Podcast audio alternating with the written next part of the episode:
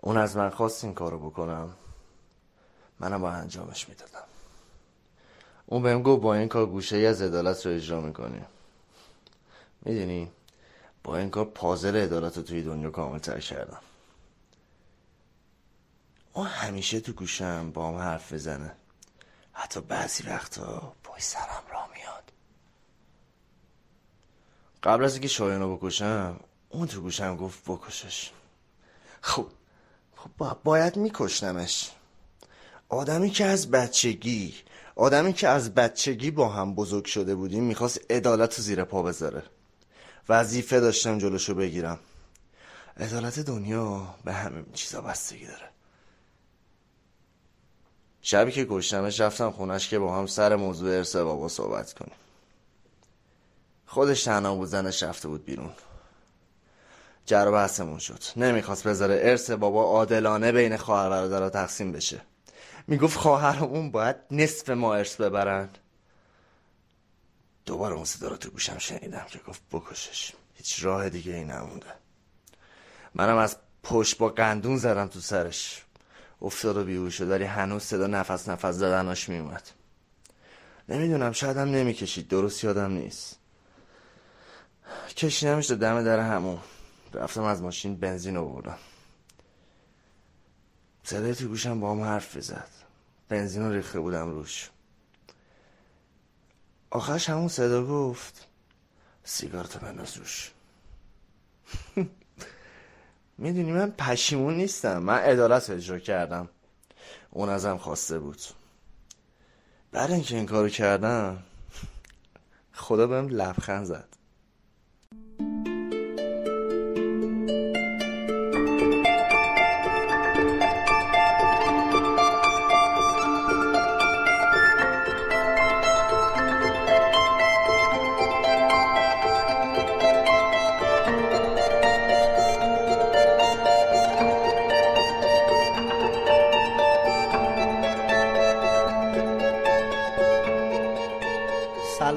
مخلص همگی.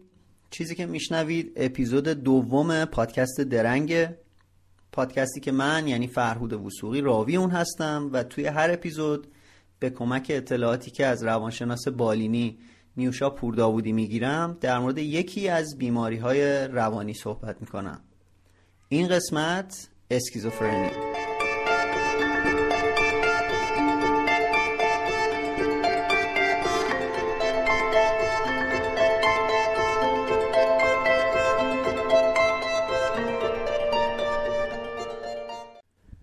اماد 25 سالش بود که برادر خودش رو به شکل رقتباری کشت. همونطور که از زبون خودش شنیدید اول با یه چیزی اونطور که خودش میگه قندون می‌زنه توی سر برادر شایان بعدم میبرتش توی هموم روش بنزین میریزه و سیگار روشن خودش رو میندازه روش و آتیشش می‌زنه. بعدش هم خیلی خونسرد پا میشه میره خونه. چند ساعت بعد همسر شایان میاد خونه و با اون صحنه وحشتناک مواجه میشه. خلاصه تماس با پلیس و همه چی مشخص بوده. خیلی زود معلوم میشه که کی این کار کرده. وقتی هم که اماد رو می‌گیرن نه مقاومتی می‌کنه نه انکار می‌کنه که این کار کرده. همش تاکید داره که من عدالت رو اجرا کردم و اون به من گفت که این کارو بکنم منظورش از اون صداییه که همیشه توی گوشش میشنیده. اماد و برادر شایان رابطه بدی با هم نداشتن. اگرچه اطرافیان اماد می‌گفتن که اماد کلا همیشه آدم سردی بوده حتی با خانواده خودش. به جز برای خواهرای کوچیکش که خیلی حالت حامی داشته و البته برای پدرش که به تازگی فوت کرده بوده هم همینطوری بوده. ولی خیلی آدم گرم و با محبتی حداقل در ظاهر نبوده. ماجرای دعوای اماد و شایان هم برمیگرده به موضوع ارث و میراث پدرشون.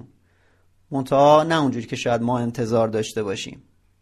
موضوع این بوده که بعد از فوت پدرشون کار به تقسیم ارث که می‌رسه شایان میگه که خب ارث بابا رو باید مطابق قانون و شهر هرچی که هست تقسیم کنیم دیگه. قانون و شهر هم که اینجوریه که دخترای خانواده نصف پسرها ارث می‌برن.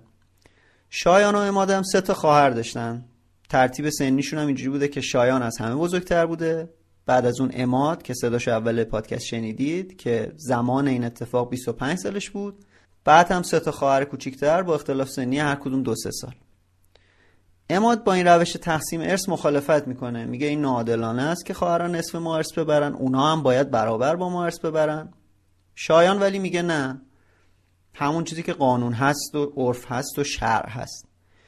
یکی دوباری هم با هم دیگه مشاجره می‌کنن. ولی روزی که این اتفاق میفته اماد میره خونه شایان که با همدیگه راجع به موضوع صحبت بکنن. شایان هم تو خونه تنهاست و همسرش خونه نیست و و احتمالا مشاجره بالا می‌گیره و این اتفاق همونجا میفته اماد میگه صداهایی رو توی گوشش میشنوه که اون بهش میگه چی کار کنه و اون صدا تاکید داره که توی این دنیا باید عدالت به بهترین نحو اجرا بشه. و تو مسئول اجرای عدالت هستی و میگه که این صدای خداست که همیشه باهاشه. حتی میگه خدا گاهی توی خیابون داره دنبالش میاد.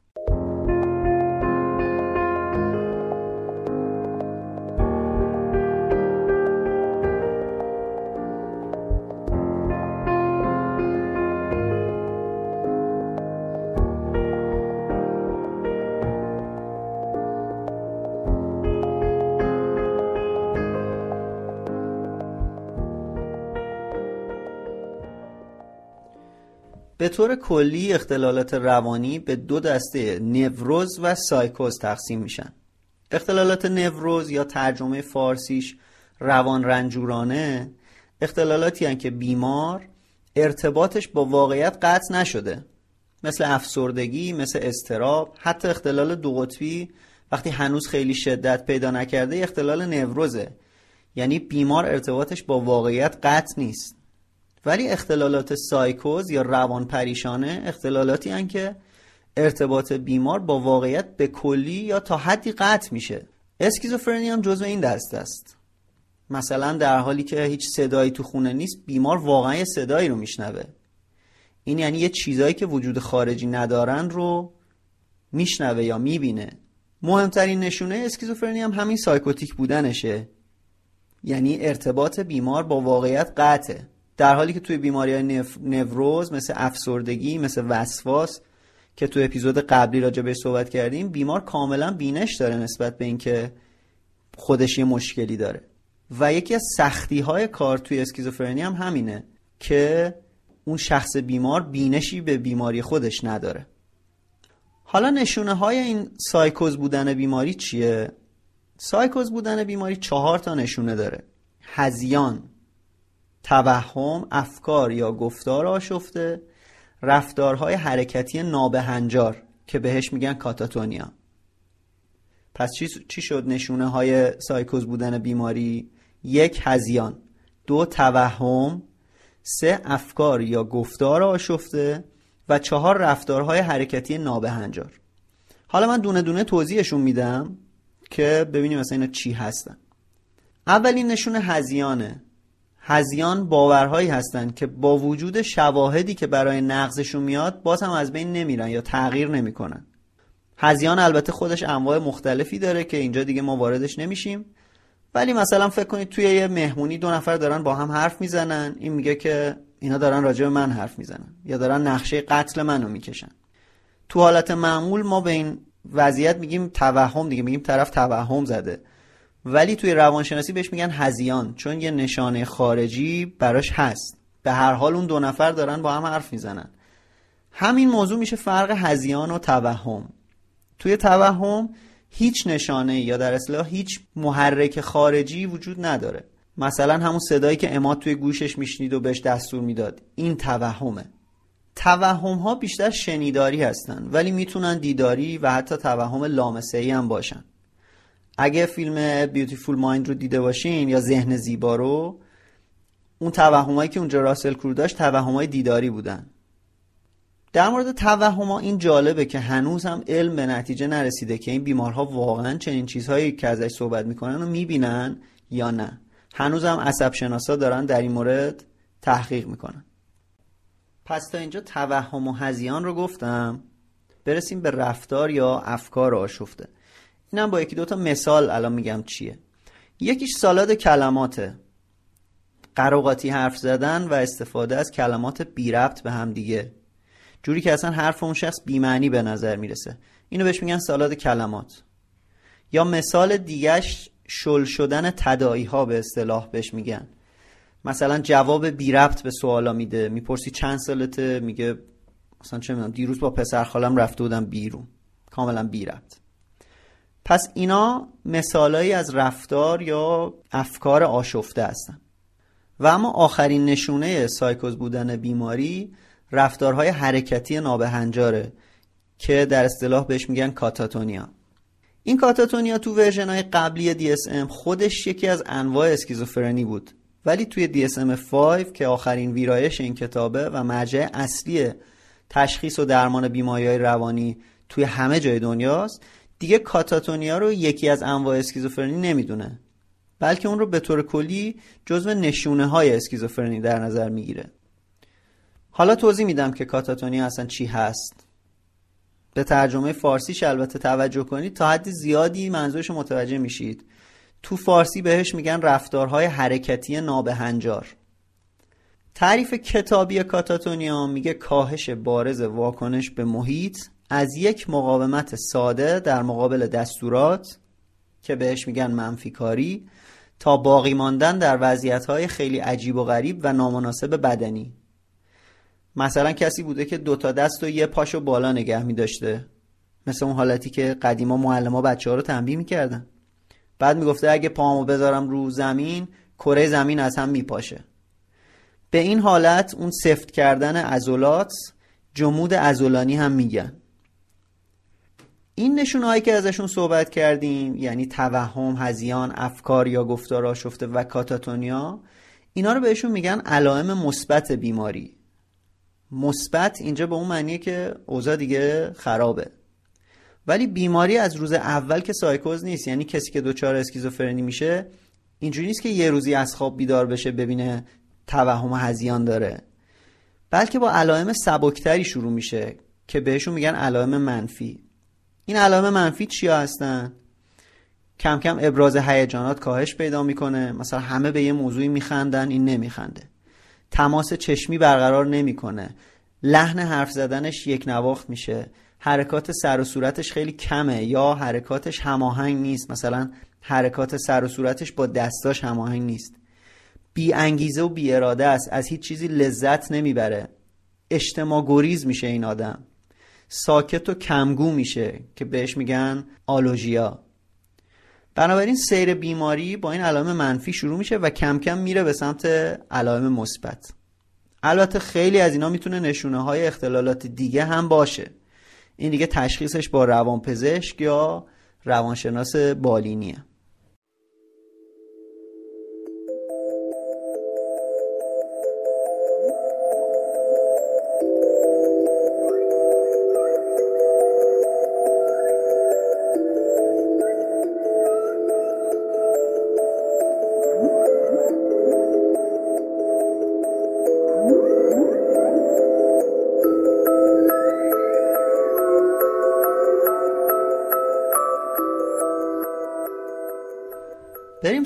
انواع بیماری هایی که اصطلاحا زیر مجموعه طیف اسکیزوفرنی و اختلالات دیگر روانپریشانه قرار می گیرن. ما راستش اول کل اینا رو توضیح دادیم ضبط هم کردیم همه انواع این اختلالات رو. ولی بعد به این نتیجه رسیدیم که هم خیلی خسته کننده است هم خیلی تخصصیه و لزومی نداره واقعا تو این پادکست. ولی من اسامی رو میگم تیتروار و چند تا مثال از موردهایی که شاید جالبتر باشن رو هم میگم. این هم یادمون باشه که همه انواع اسکیزوفرنی ها اون علائم مثبت رو دارن. هزیان توهم افکار گفتار آشفته و کاتاتونیا. اینا علائم مثبتی بودن که وقتی که اینا وجود دارن می‌تونیم در مورد بیماری اظهار نظر بکنیم که اسکیزوفرنی هست. بیماری هایی که زیر مجموعه طیف اسکیزوفرنی قرار می‌گیرن شامل این موارد میشن. یکیش اختلال شخصیتی اسکیزوتایپیه. البته یه اپیزود مجزا در مورد اختلالات شخصیت حتما خواهیم داشت. ولی حالا تا همینجاش یه توضیح کوچیک بدم بیمار عقاید عجیب و غریب داره. مثلا میگه من می‌تونم آینده رو پیش بینی کنم. پارانویا یا بدگمانی داره که جزو نشونه های این نوع اختلاله. مدل بعدی اختلال هزیانیه. مثلا یک نوعش اختلال نوع اروتیکه که بیمار میگه من می‌دونم این شخص عاشق منه یا دوست داره با من رابطه جنسی داشته باشه یا چیزهای از این دست. شایعترین نوع اختلال هزیانی هم به اختلال گزند و آسیب معروفه که خیلی این اسکیزوفرنی معروفه. اینجور آدم ها همش توهم توطعه دارن. اینکه من تحت تعقیبم.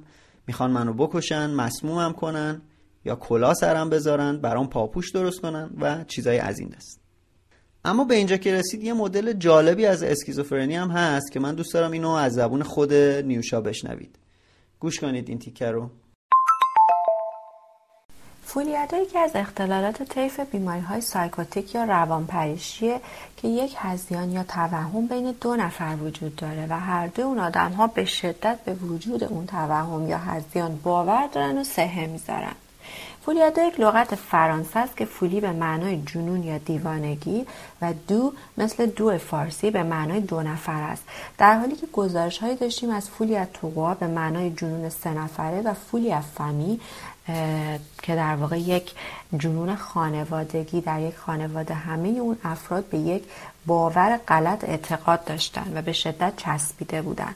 این بیماری در DSM-4 به نام شیر دیلوژنر دیزوردر و یا توهم مشترک وجود داشته. ولی در DSM-5 که آخرین ورژن راهنمای تشخیصی آماری اختلالات روانی هست حذفش کردن. اونطور که من سرچ کردم دلیل اصلی حذف سختی تشخیص گذاری بوده. این بیماری برای تشخیص بسیار مشکله و دلیلش اینه که اون دو نفر در یک خونه با هم زندگی می‌کنن و اصولا به مدت خیلی طولانی این زندگی رو داشتن ادامه می‌دادن. و خیلی وقتها رابطه بین این دو نفر طوری هست که یکیشون در position dominant و سلطگری هست و اون یکی در position سلطه پذیری که خیلی وقتها نفر دوم criteria ی شخصیت وابسته رو پر می‌کنه. یعنی یک اختلال شخصیت وابسته اونجا دیده میشه که به نفر دوم بسیار وابسته و چسبنده هست. بهترین مثالی که می‌تونیم از folie à deux بیاریم و خیلی برای هممون واضحه سریال شاهکار و دوست داشتنی دایجان ناپلونه که غیر از نمایش زیبای پیچیدگی های فرهنگ ایرانی رابطه دایجان و قاسم که نوکر قسم خورده خونه است بسیار جذابه.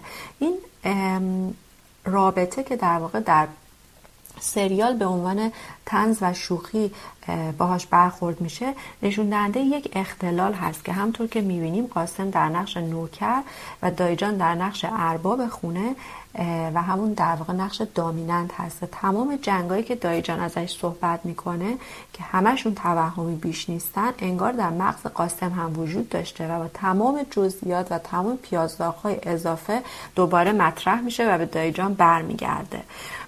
این اختلال در خیلی از جاهای دنیا گزارش شده. یکی از معروف ترین هاش در سال 2008 بین یک خواهر دوقلو اتفاق افتاده سابینا و آورسالا که هر دوشون توهم تصادف بسیار مرگباری رو داشتن و گزارش می‌دادن که این ماشین بهشون به شدت برخورد کرده و صدمات بسیار زیادی داشتن در حالی که کاملا توهم بوده چون هیچ اثری روی بدنشون وجود نداشته.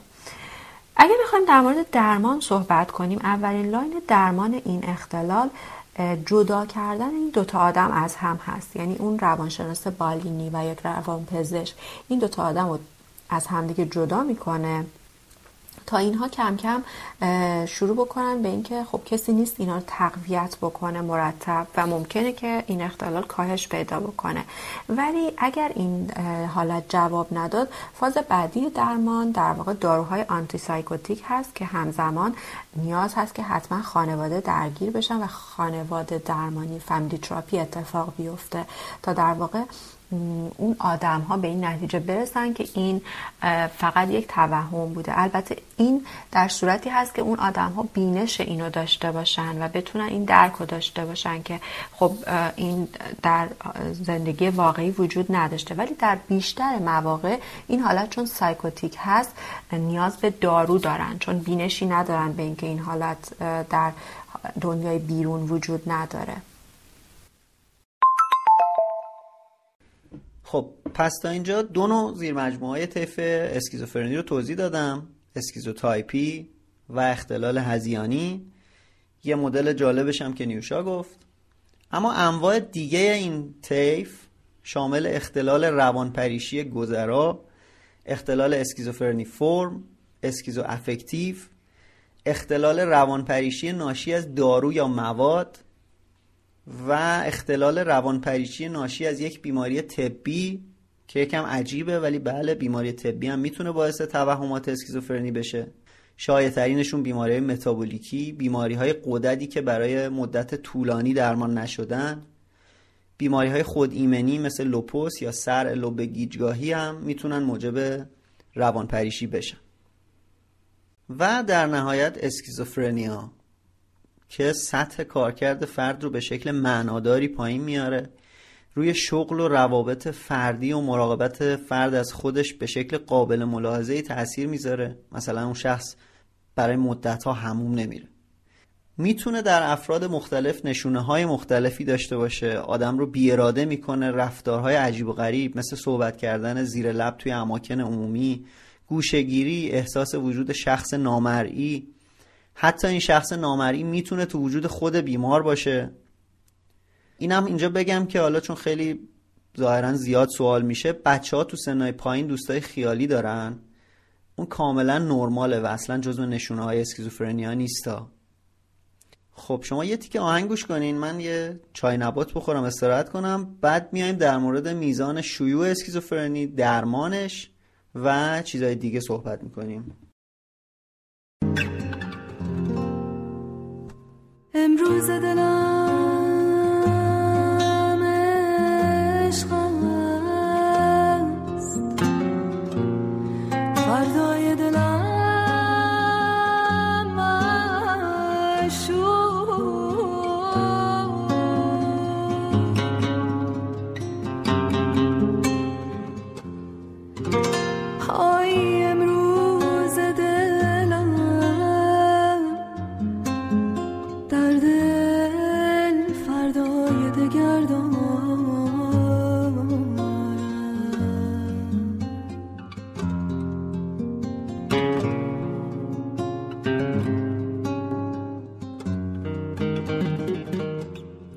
حتما می‌دونید که اسکیزوفرنی خیلی بیماری شایعی نیست. برای آقایون اوایل تا عواست دهه سی تا چهل یعنی تقریبا همون سنی که من توش هستم البته یه ذره دیگه رد کردم.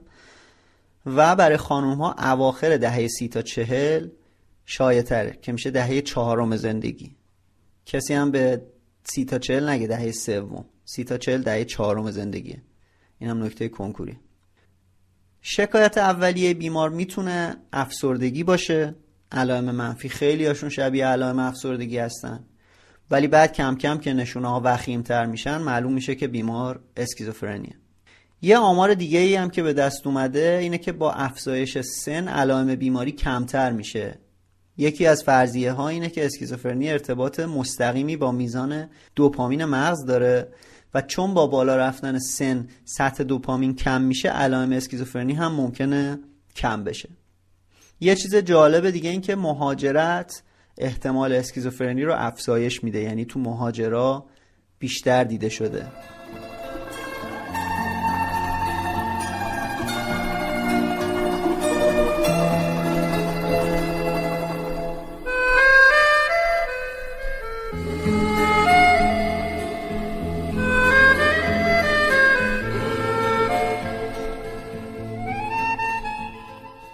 اگه علاقمند شدین به اسکیزوفرنی چند تا فیلم هم در موردش ساخته شده. اینا رو معرفی کنم.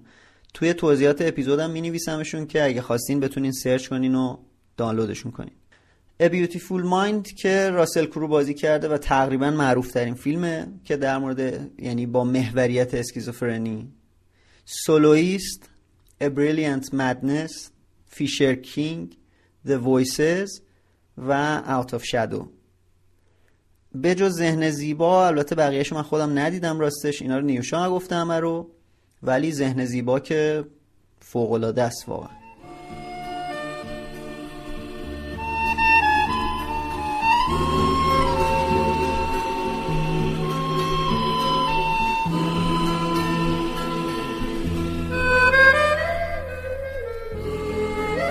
چیکار کنیم که اسکیزوفرنی نگیریم؟ اسکیزوفرنی یه بیماری ژنتیکیه. بنابراین خیلی راستش کار خاصی نمیشه کرد. البته مواردی هم بوده که هیچ سابقه ژنتیکی نداشته و اون شخص بیماری رو گرفته ولی این موارد خیلی نادر هستن. اما یه چیزایی احتمال اسکیزوفرنی رو زیاد می‌کنن. مثلا عوارض بارداری و زایمان می‌تونه احتمالش رو زیاد کنه. سن بالای پنجاه سال پدر می‌تونه باعث بشه احتمال اسکیزوفرنی جنین زیاد بشه. البته بعدها دیگه. استرس، عفونت، سوء تغذیه و دیابت مادر هم در زمان بارداری می‌تونه روی جنین تاثیر داشته باشه. ولی باز همچنان تاکید بر اینه که تاثیر همه اینایی که گفتم خیلی کمه و دلیل اصلی همون عوامل ژنتیکیه. درمان اسکیزوفرنی تنها روشش داروییه. البته در کنارش باید روان درمانی هم انجام بشه ولی همونطور که اول اپیزود گفتم چون بیمار هیچ بینشی نسبت به بیماری خودش نداره بیشتر بار درمان رو دارو به دوش می‌کشه و نه روان درمانی بعد از اینکه بیماری یکم با دارو کنترل شد اون وقت از روان درمانی هم کمک می‌گیرن.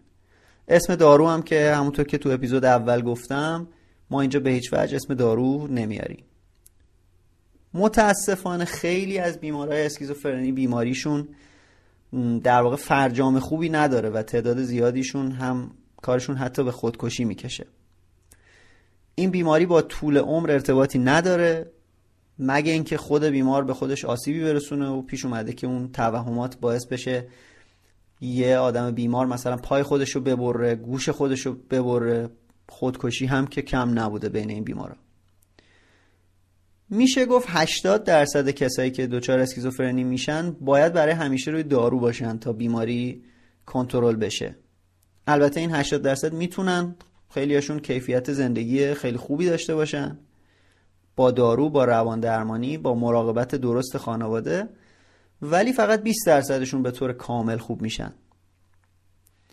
و آخرین چیزی که می‌خوام بگم این که اگه کسی دچار این بیماری بشه اعضای خانواده اگه قرار باشه ازش نگهداری بکنن خیلی مهمه که خود اونا هم تحت فامیلی تراپی قرار بگیرن.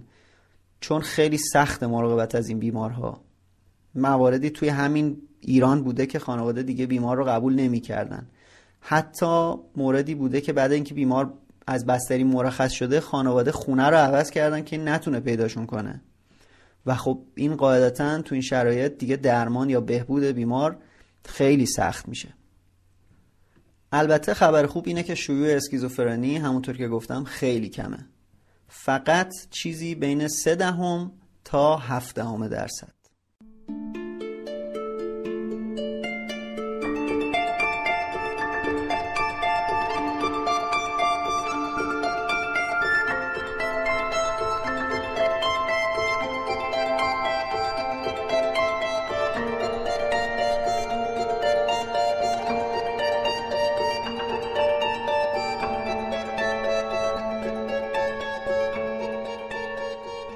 شنیدید اپیزود دوم پادکست درنگ بود. اگه اهل پادکست گوش کردن باشید می‌دونید که بهترین روش حمایتتون از یه پادکست اینه که اون رو به دوستاتون معرفی کنید.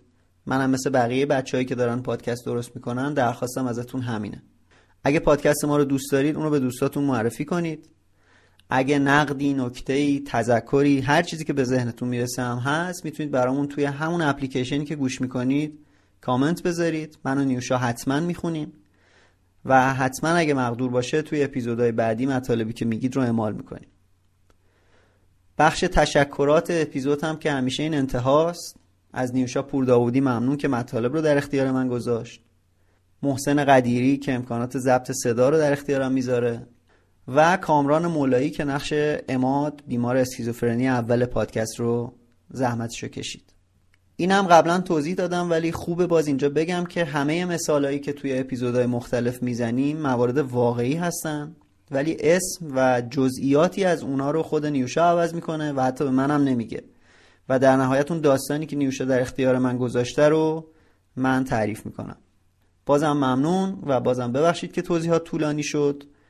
خدا حافظ تا اپیزود بعدی پادکست درنگ.